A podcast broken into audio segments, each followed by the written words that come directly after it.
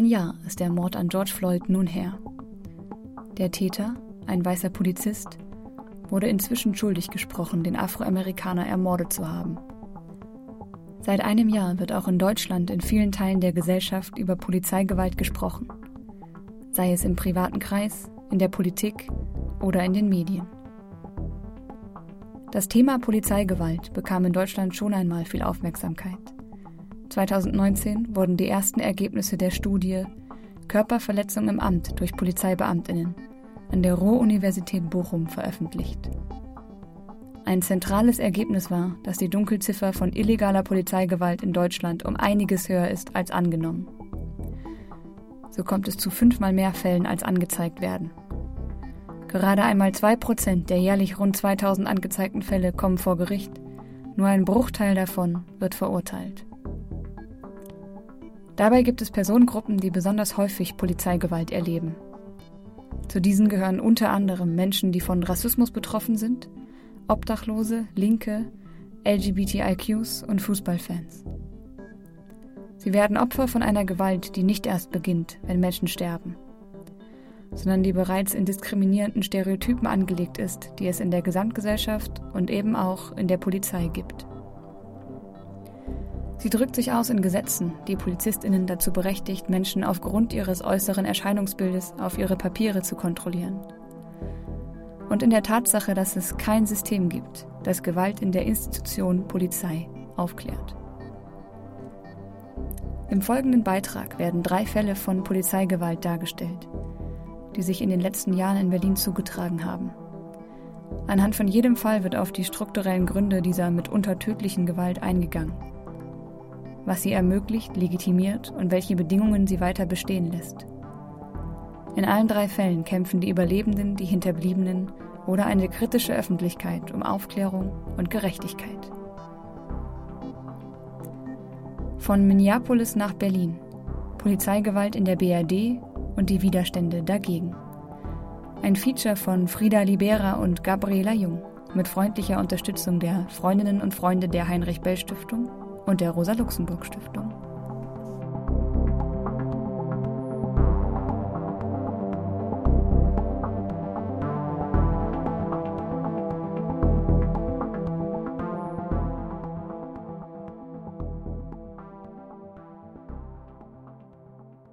Wir wollen uns leben.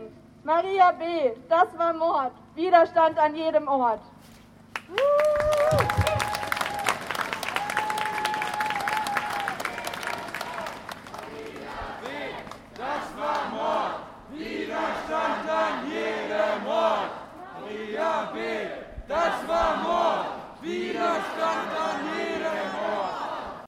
Vor über einem Jahr, am 24. Januar 2020, da sind 4 Polizisten in die Wohnung, in der Maria damals gelebt hat, in der Grünberger Straße in Berlin-Friedrichshain eingedrungen. Anscheinend war es so, dass ein Mitbewohner von Maria die Polizei gerufen hatte, weil er sich von ihr an dem Tag bedroht gefühlt hat. Und Maria muss an diesem Tag sich in einer psychischen Krisensituation befunden haben. Und als die Polizei ankam, hatte sie sich allein in ihrem Zimmer eingesperrt. Es ging also eigentlich gegen niemanden in der Wohnung anwesend mehr eine Gefahr von ihr aus. Und die Polizisten entschieden sich dann, trotzdem die Tür zu ihrem Zimmer aufzubrechen. Ihr Mitbewohner war zu dem Zeitpunkt schon gar nicht mehr in der Wohnung. Das heißt, es waren wirklich nur noch Maria und die 4 Polizisten. Und die haben eben die Tür zu ihrem Zimmer aufgebrochen und dann wurde sie von einem von den Polizisten aus etwa 6 Meter Entfernung in die Brust geschossen und ist daraufhin gestorben. Das berichtet Alice. Sie ist Teil eines Bündnisses, das die Ermordung von Maria durch die Polizei in die Öffentlichkeit trägt. Sie gedenken ihr mit Kundgebungen und Demonstrationen rund um den Ort, an dem Maria lebte und ermordet wurde. Genau, und hinterher wurde der Fall als Notwehrsituation dargestellt. Maria hätte angeblich ein Messer in der Hand gehabt, mit dem sie die Polizisten bedroht hätte. Wir wissen halt nicht, ob es dieses Messer wirklich gegeben hat in dem Moment, weil es nur die Zeugenaussagen von den Polizistinnen vor Ort gibt. Und wir auch aus zum Beispiel dem Fall von Husam Fadl ja wissen, dass sich solche Messer eben auch ausgedacht werden können, um die Täter zu schützen. Aber selbst wenn man annimmt, dass sie in dem Moment tatsächlich dieses Messer in der Hand hatte, dann stellt sich trotzdem die Frage, warum 4 mit ganz verschiedenen Waffen ausgestattete, ausgebildete Polizisten nicht in der Lage waren, sich gegen eine andere Person zu wehren und sich auf eine Art und Weise vor ihr zu schützen, wenn sie das für nötig halten, die nicht beinhaltet, diese Person umzubringen. Und das ist eigentlich einer der Knackpunkte auch an diesem Fall von Maria. Genau, in den Tagen nach der Ermordung haben sich sowohl die Gewerkschaft der Polizei als auch die zuständige Polizeipräsidentin beeilt, in der Öffentlichkeit klarzustellen, dass die 4 Polizisten, also der geschossen hat und die 3, die daneben standen, dass sie sich komplett richtig verhalten haben. Es kamen dann auch so Aussagen wie, dass natürlich auch die 4 selbst unter den Folgen des Einsatzes ganz doll leiden. Also da war sehr schnell klar, wie in der Polizei und auch politisch der Umgang damit sein wird. Und ein Ermittlungsverfahren wurde eingeleitet, das ist Vorschrift, wenn jemand von der Polizei umgebracht wird. Das wurde allerdings nach sehr wenigen Wochen eingestellt. Da gab es dann auch schon keine Presseerklärung mehr zu. Neben dem Gedenken an Maria B. thematisiert die Initiative auch die Rolle der Polizei, die Ursachen von Polizeigewalt und wen diese betrifft. Und dann ist natürlich auch, finde ich, spannend in der Frage, haben wir in der BRD ein Problem? Die Frage ist halt, wer ist dieses Wir? Weil Menschen sind ganz unterschiedlich von Polizeigewalt betroffen. Natürlich gibt es einen kleinen Teil von Menschen, die irgendwie wegen ihrer Herkunft, wegen dem, wie sie aussehen, wie sie finanziell aufgestellt sind, erstmal relativ privilegiert leben. Und diese Leute haben an sich persönlich vielleicht auch gar kein Problem mit Polizeigewalt, wenn für die ist die Polizei tatsächlich eine Institution, wo sie hingehen können und wo sie auch die Hilfe bekommen, die sie erwarten. Und dann gibt es eine viel größere Gruppe von Leuten, für die das eben nicht der Fall ist. Also insbesondere arme Menschen, Menschen ohne Obdach, Menschen, die von Rassismus oder von Queerfeindlichkeit betroffen sind und vor allem, also auch suchtkranke Menschen und vor allem illegalisierte Menschen, für die stellt halt ein Kontakt mit der Polizei ganz schnell immer schon ein Risiko dar, eben, und auch eine Gefahr einer möglichen Gewalterfahrung. Oftmals wird ja so getan, als wäre Polizeigewalt ein Problem, das quasi andere Staaten haben, also zum Beispiel die USA, und was wir hier in Deutschland nicht haben. Das wird auch von PolitikerInnen oft so dargestellt. Also jetzt Anfang März ist in Delmenhorst ein Mensch an den Folgen einer brutalen Festnahme gestorben, Kusai K., und da hat auch ganz schnell der zuständige Polizeipräsident eben so ein Statement gemacht von, hier hat es keine unnötige Polizeigewalt gegeben, in so einem Vergleich mit, wie das zum Beispiel in den USA der Fall ist, wo das bei der Verhaftung von George Floyd war. Also so, da kommt dieser Vergleich direkt auf, um sich eben von Ländern, die dieses Problem haben, abzugrenzen. Aber Gewalt fängt ja auch nicht erst dort an, wo Menschen sterben. Also sowas wie Beleidigungen, Erniedrigungen, Schläge oder unnötig brutale Festnahmen. Das müssen Menschen auch in Deutschland ja sehr regelmäßig von der Polizei ertragen. Und angezeigt wird sowas halt meistens nicht. Die Debatte über Polizeigewalt in Deutschland wird erst seit dem Mord an George Floyd grundlegend und breiter diskutiert. Ist diese Gewalt mehr oder nur sichtbarer geworden? Also zu der Frage, ob Polizeigewalt zugenommen hat, das ist schwierig zu beantworten, auch einfach, weil die Datenlage so ganz schwierig ist. Es gibt ja ganz viel Polizeigewalt, wird ja gar nicht angezeigt oder irgendwo registriert. Das hat auch damit zu tun, dass es keine von der Polizei unabhängigen Beschwerdestellen zum Beispiel gibt. Und das Ziel ist natürlich auch, dass dann als Problem nicht die Polizeigewalt wahrgenommen wird, sondern Einzelne sich irgendwie falsch verhalten oder als gefährlich dargestellte Individuen. Und entsteht mehr Bewusstsein dafür, dass Polizeigewalt das Problem ist tatsächlich. Und das hat ganz viel, denke ich, damit zu tun, dass die Black Lives Matter-Bewegung und andere AktivistInnen, die sich mit Polizeigewalt und Ermordung von BPOC auseinandersetzen, dass die es geschafft haben, wirklich in den öffentlichen Diskurs zu tragen, dass das halt kein Problem von einzelnen individuellen Betroffenen ist, sondern dass einfach ganz viele Menschen mit ganz unterschiedlichen Hintergründen und Persönlichkeiten davon betroffen sind und dass das ein strukturelles Problem ist. Weltweit haben wir darauf aufmerksam gemacht, dass diese Dinge keine Einzelfälle, keine Überraschungen und keine Ausnahmen sind, sondern dass sie Struktur haben, dass sie Ergebnis eines Systems sind, das unsere Sicherheit und unser Überleben nie vorgesehen hatte. Polizeigewalt ist ein strukturelles Problem in der Institution Polizei. Die Praxis der Polizeiarbeit leitet sich aus dem staatlichen Gewaltmonopol ab. Sie baut also darauf auf, dass Polizistinnen in bestimmten Situationen legal Gewalt anwenden dürfen. Allerdings kommt es viel häufiger als angenommen zu illegaler Polizeigewalt. Zudem richtet sie sich, wie wir schon gehört haben, vor allem gegen bestimmte Gruppen wie etwa Obdachlose oder People of Color. Gegen diese Personengruppen sind in der Polizei immer noch viele Vorurteile verbreitet. Auf welcher Basis, nach welcher Logik wird von PolizistInnen in einer Situation entschieden, Gewalt anzuwenden, zur Waffe zu greifen oder sogar zu schießen? Also natürlich haben wir da ein riesiges Machtgefälle. Allein die Situation, die Tür aufzubrechen in dem Moment und nicht zu akzeptieren, dass jemand da ganz bewusst eine Tür abschließt und sagt, ich habe mich aus der Situation rausgezogen, ich bedrohe meinen Mitbewohner nicht mehr, ich bin hier in meinem Zimmer, lasst mich in Ruhe. Also das schon mal nicht zu akzeptieren, entspringt so einem sich über eine andere Person stellen und deren Bedürfnisse eben nicht zu akzeptieren. Und da ja auch kein Gespräch oder kein sowas auf Augenhöhe zu suchen, kein Versuch, die Situation irgendwie angemessen zu lösen. Und dann zu sagen, wenn du ein Messer hast, dann erschießen wir dich, weil das kleine Risiko, dass du uns dass du uns verletzen könntest, ist es wert, dass du gar nicht mehr lebst. Das ist natürlich zeigt ganz doll eine Hierarchisierung von dem eigenen Leben in dem Moment von den Polizisten und dem Leben von ihrem Gegenüber, von Maria. Und auch wie danach dann darüber gesprochen wird, zeigt natürlich, dass in dem Moment der Schutz von dem Leben der Polizisten wichtiger war als der Schutz von Marias Leben.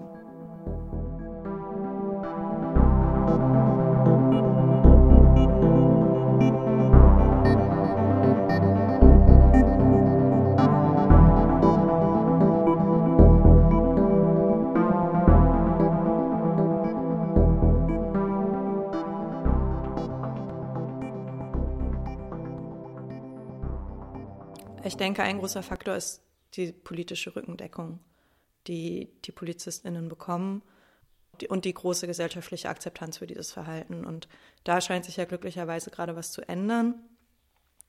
Aber ich finde es immer wieder schockierend, wie viele Menschen nach wie vor und trotz aller Informationen fest daran glauben, dass PolizistInnen sich immer richtig verhalten.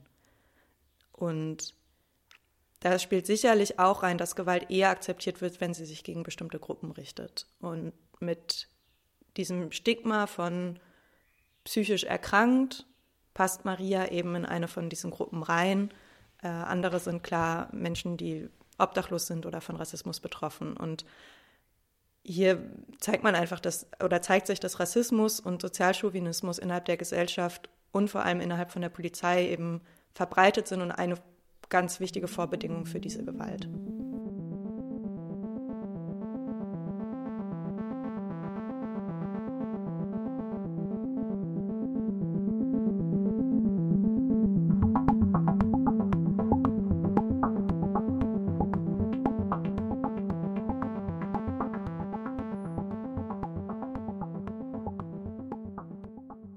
Wir sind vor dem Tod geflohen und fanden nichts als den Tod. So beschreibt Saman Gatte, die Witwe von Husam Fadl, was ihr und ihrer Familie widerfahren ist. Das Ehepaar floh mit ihren beiden Kindern vor Krieg und Terror im Irak. Sie kamen in einer Gemeinschaftsunterkunft in Berlin-Moabit unter und fingen in Deutschland ein neues Leben an. Am 27. September 2016 wurde ihre Tochter von einem Bewohner der Unterkunft sexuell missbraucht. Die Polizei wurde gerufen, der Täter festgenommen. Dieser saß bereits in einem Polizeiwagen in Gewahrsam, während sich mehrere PolizistInnen und AnwohnerInnen vor der Unterkunft befanden. Unter ihnen auch Husam Fadl. Was dann geschah, beschreibt im Folgenden der Rechtsanwalt Ulrich von Klinggräff. Er vertritt die Witwe von Husam Fadl als Nebenklageanwalt. Jetzt erstmal die Polizeiversion sozusagen, dann wird behauptet, dass der dann später erschossene Husam Fadl in Richtung dieser Polizeibeamte, die diese Festnahme getätigt haben soll, gerannt sein soll, und zwar bewaffnet mit einem Messer in der Hand.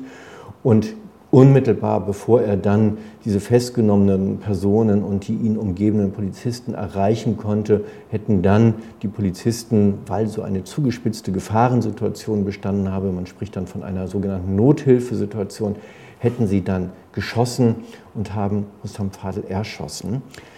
Das ist sozusagen die Version der drei beschuldigten Polizeibeamte, also drei Beamte haben geschossen. Einer hat diesen tödlichen Schuss angesetzt, der auf der linken Rückenseite unterhalb des Schulterblattes bei Husam Fadl eingetroffen ist. Also man hat ihn von hinten erschossen. Saman Gatte, die Witwe von Husam Fadl, fordert seit Jahren eine Aufklärung der tödlichen Schüsse auf ihren Ehemann. Mit Unterstützung der Kampagne für Opfer von rassistischer Polizeigewalt ist sie an die Öffentlichkeit gegangen. Bei Fällen von Polizeigewalt erhöhen sich so die Chancen, dass es zu einer Aufklärung und Verurteilung kommt, wie auch in diesem Fall. In diesem konkreten Fall, immerhin, muss man ja sagen, haben wir hier eine starke Öffentlichkeit, die das Verfahren beobachtet. Das ist immer extrem wichtig bei diesen Punkten. Ohne den öffentlichen Druck, ohne die öffentliche Wahrnehmung sind die Chancen, dass es zu einer Anklageerhebung kommt, natürlich noch mal sehr viel geringer. Ja. Es gibt von der Situation viele ZeugInnen. Neben BewohnerInnen der Unterkunft auch mehrere PolizistInnen. Viele Aussagen deuten darauf hin, dass Husam Fadl gar kein Messer in der Hand hatte. Mit diesem vermeintlichen Messer aber begründen die drei Polizisten, die auf Fadl geschossen haben, ihr Vorgehen. Da gibt es keine Fingerabdrücke und auch keine DNA seitens Husam Fadl auf diesem Messer. Es ist allein eine Behauptung, dass dieses Messer dort sichergestellt worden sei. Das mit dem Messer ist insgesamt eine völlig dubiose Geschichte. Ich hatte bereits berichtet, dass diese beiden Polizeibeamten, eine Frau, ein Mann, die unmittelbar in der Laufrichtung sozusagen des Husam Fadl sich befunden haben, dass die kein Messer gesehen haben. Es gibt dann von den beschuldigten Beamten die Aussage, doch, direkt neben der zusammengebrochenen Person Husam Fadl habe ein Messer gelegen. Das habe dann ein Beamter mit dem Fuß ein bisschen zur Seite gekickt, dann sei das aufgenommen worden und dann in ein Polizeifahrzeug, in eine Mittelkonsole oder auf die Mittelkonsole eines Polizeifahrzeugs gelegt worden. Selbst wenn Fadl ein Messer gehabt haben soll, wären andere Maßnahmen möglich gewesen. Es wird PolizistInnen in der Ausbildung vermittelt, zunächst auf Stellen am Körper zu zielen, die nicht so leicht zum Tode führen. Das Verfahren gegen die Polizeibeamten, die Husam Fadl von hinten in den Rücken geschossen haben, wurde schnell eingestellt. Der Rechtsanwalt Ulrich von Klinggräff hat 2018 ein Klageerzwingungsverfahren eingeleitet, damit die Staatsanwaltschaft in diesem Fall weiter ermittelt. Das Gericht stimmte dem Antrag zu. Seitdem wird weiter ermittelt, allerdings geht es nur langsam voran. Das ist so eine Verschleppung, so eine Art von zögerlicher Ermittlungsführung, ja, wie man das sonst in keinem anderen Verfahren erlebt. Ja. Offensichtlich geht es der Staatsanwaltschaft hier wirklich darum, das Verfahren auf die Langstrecke zu führen, dass es auch aus der Öffentlichkeit vielleicht kommt, dass es kein öffentliches Interesse mehr daran gibt. Ja. Einer der polizeilichen Zeuginnen sagt aus, kein Messer bei Fadl gesehen zu haben. Als diese ein weiteres Mal aussagen sollte, reichte sie ein Attest ein, dass sie aufgrund einer posttraumatischen Belastungsstörung nicht mehr aussagen könne. Die Vermutung liegt nahe, dass sie von ihren Kolleginnen unter Druck gesetzt wurde. Denn wer sich traut, in solchen Fällen eine belastende Zeugenaussage zu machen, bekommt den sogenannten Chorgeist zu spüren. Chorgeist meint einen enorm starken Gruppenbezug, der so weit geht, dass Kritik an Kolleginnen weder nach innen noch nach außen getragen wird. Wer das dennoch tut, sieht sich mit Mobbing, Bedrohungen oder einer Entlassung konfrontiert. Diese sogenannte Mauer des Schweigens verhindert die Aufklärung von mitunter schweren bis tödlichen Gewalttaten. Es gibt sowas wie eine Kumpanei, ein Chorgeist bei der Polizei. Es gibt die Erkenntnisse, dass diese Ermittlungen nicht neutral, nicht objektiv gefördert werden, sondern dass von vornherein der Wille bei der Polizei da ist, natürlich die Strafverfahren einfach so schnell wie möglich zu einer Einstellung zu bringen. Und das passiert ja auch üblicherweise. Ja. In vielen Fällen von Polizeigewalt wird das Verfahren nicht einmal aufgenommen oder kurz danach eingestellt. Zum einen, weil kein konkreter Täter, keine konkrete Täterin ausgemacht werden kann, da die Polizei zumeist als anonyme Masse agiert.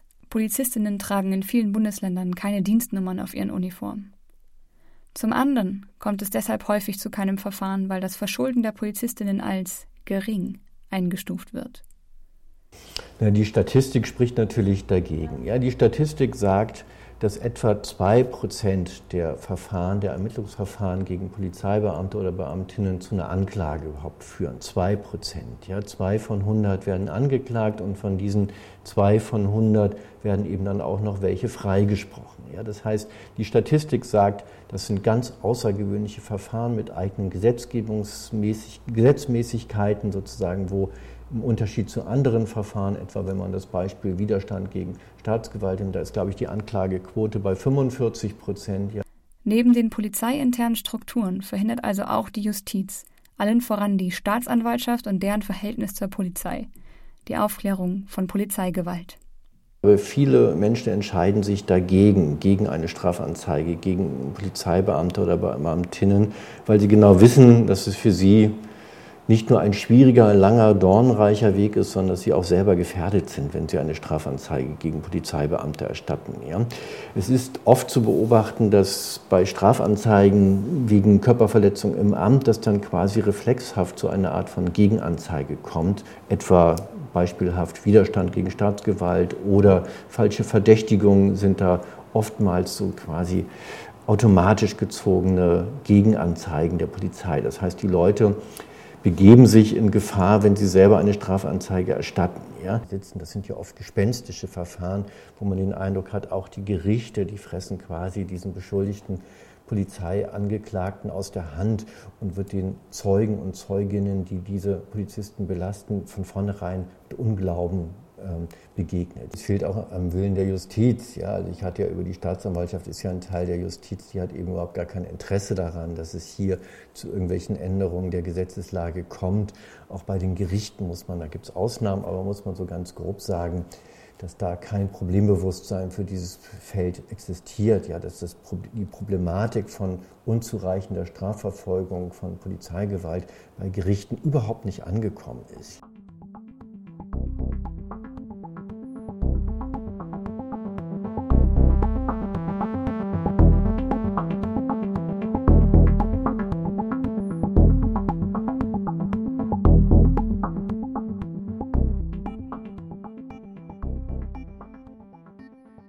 Fue para el día 24 de septiembre 2019.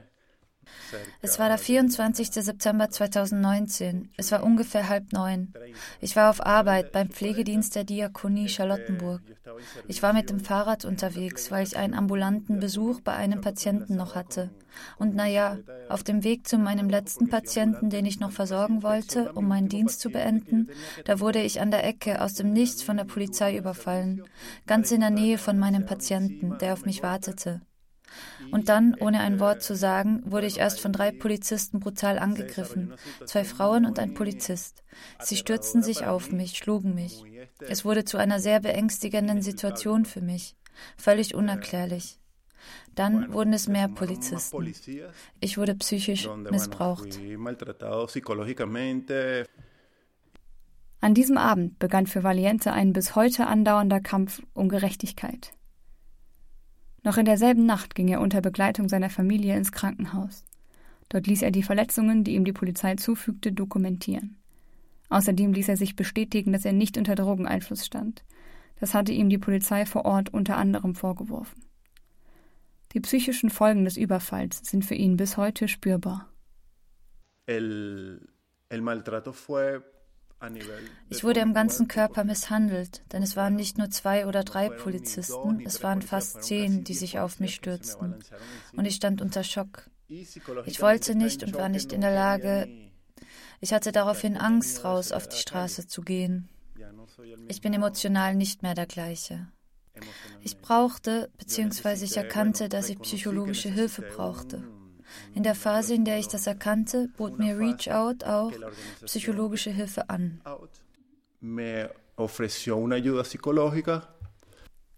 Die Organisation Reach Out, eine Beratungsstelle in Berlin für Opfer rechter, rassistischer und antisemitischer Gewalt, vermittelte ihm neben der psychologischen Unterstützung auch einen Rechtsanwalt. Seine Familie wurde aktiv und verbreitete in den sozialen Medien die Geschehnisse. An dem Ort des Übergriffs suchten sie in den Tagen danach nach Zeuginnen und fanden auch mehrere. Eine Anwohnerin hatte sogar eine Videoaufnahme von der Situation gemacht. Diese Aussagen waren auch deshalb wichtig, weil zunächst Valiente angezeigt wurde, und zwar von den Polizistinnen, die ihn überfielen. Er habe Widerstand geleistet und sie angegriffen. Auch soll er sie beleidigt haben. In der Akte wurde er mit deutschen Worten zitiert, die er gar nicht kannte. Die Anzeige gegen ihn wurde fallen gelassen. Valiente erstattete wiederum gegen die Polizistinnen Anzeige wegen Körperverletzung im Amt. Die vielen Zeuginnenaussagen und Videobeweise, die diese Gewalt belegen, wurden vom Gericht als ungültig eingestuft. Der Prozess läuft aktuell noch.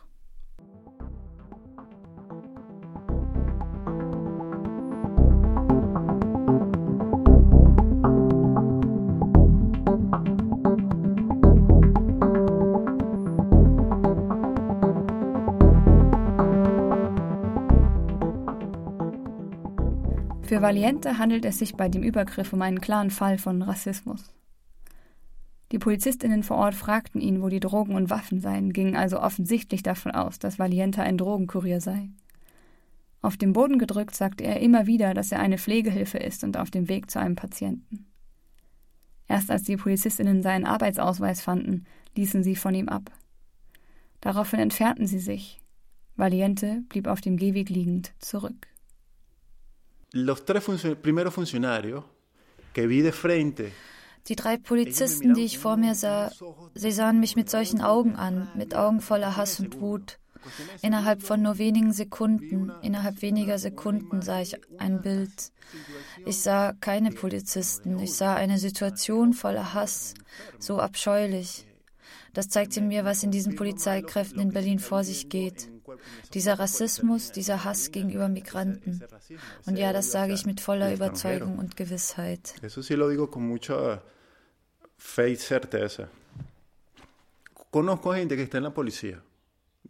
kenne Leute, die bei der Polizei arbeiten und Lateinamerikaner sind. Sie sagten mir ganz im Vertrauen: Ja, leider gibt es bei der Polizei Rassismus, aber viele von uns schweigen aus Angst.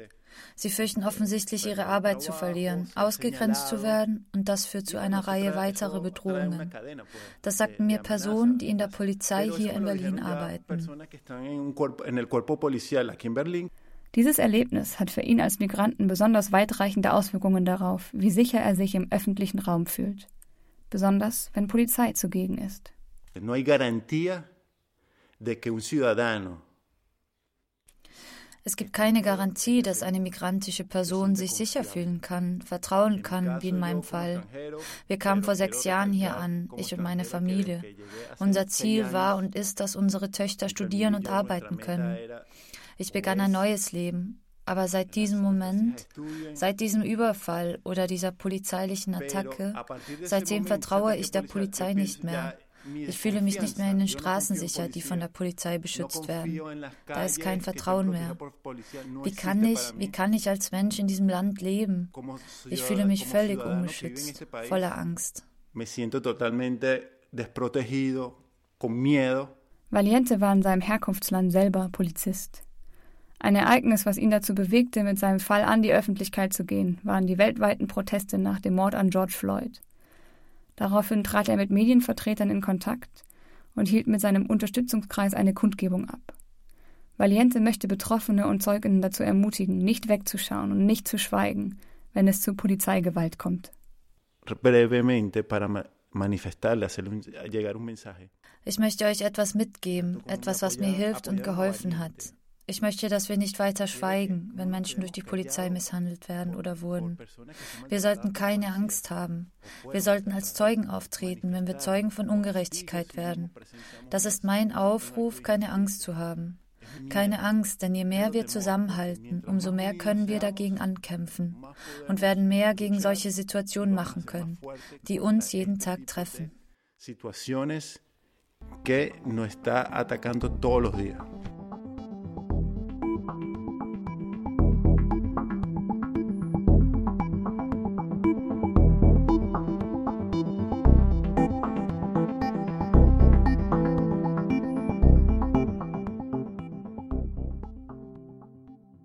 Das alles ist Ergebnis eines zutiefst rassistischen Systems.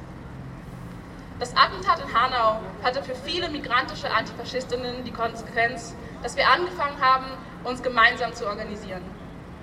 Dies tun wir, weil wir wissen, dass der deutsche Staat uns nicht schützen wird, sondern im Zweifel gleich selbst mit umbringt. Migrantifa ist entstanden aus der Notwendigkeit einer migrantischen Selbstorganisierung. Denn Organisierung und Schutz sind genau das, was wir jetzt brauchen. Wir sollten definitiv akzeptieren, dass die meisten Fälle mit Rassismus zu tun haben. Und wir sollten zuerst denken oder verstehen den strukturellen Rassismus und akzeptieren, dass er existiert ist. Und es gibt keine Gerechtigkeit. Bezogen auf die Klassenperspektive fördert der Kapitalismus die weiße Vorherrschaft und die Polizei als rassistische Institution bekommt mehr Macht und nutzt diese Macht, um Minderheiten zu unterdrücken. Elif ist Teil von Migrantifa Berlin. Migrantifa ist ein antifaschistisches Netzwerk. Die AktivistInnen sind People of Color, MigrantInnen und Geflüchtete. Gegründet hat sich Migrantifa als Reaktion auf den rechtsterroristischen Anschlag in Hanau.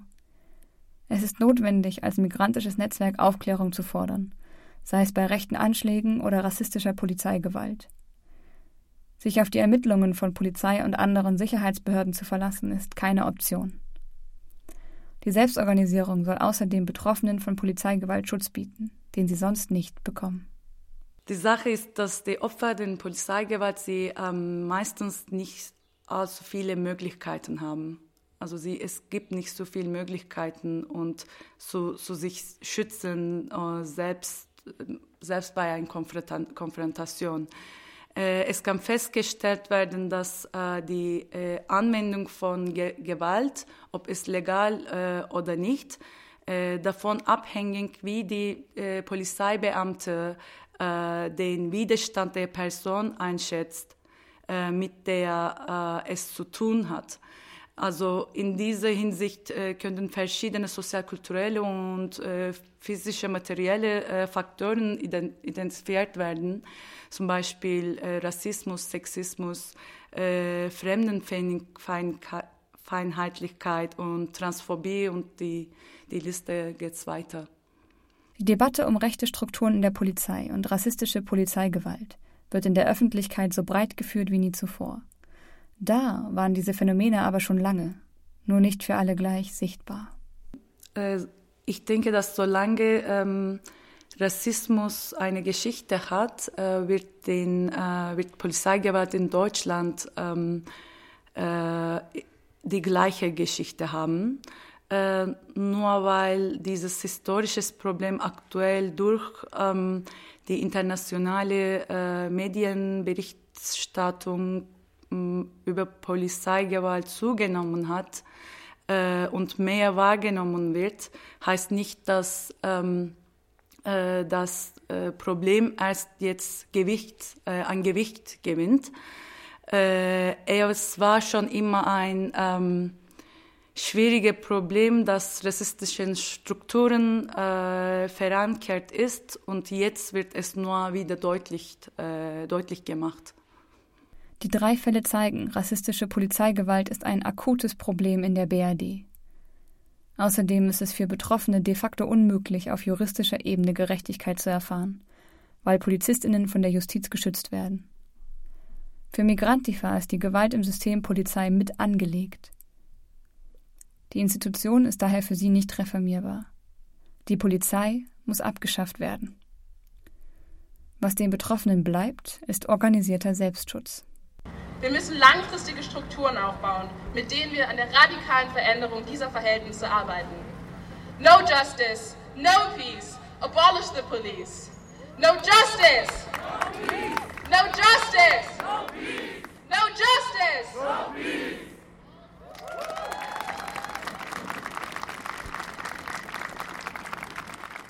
Das war Von Minneapolis nach Berlin. Polizeigewalt in der BRD und die Widerstände dagegen. Ein Feature von Frida Libera und Gabriela Jung.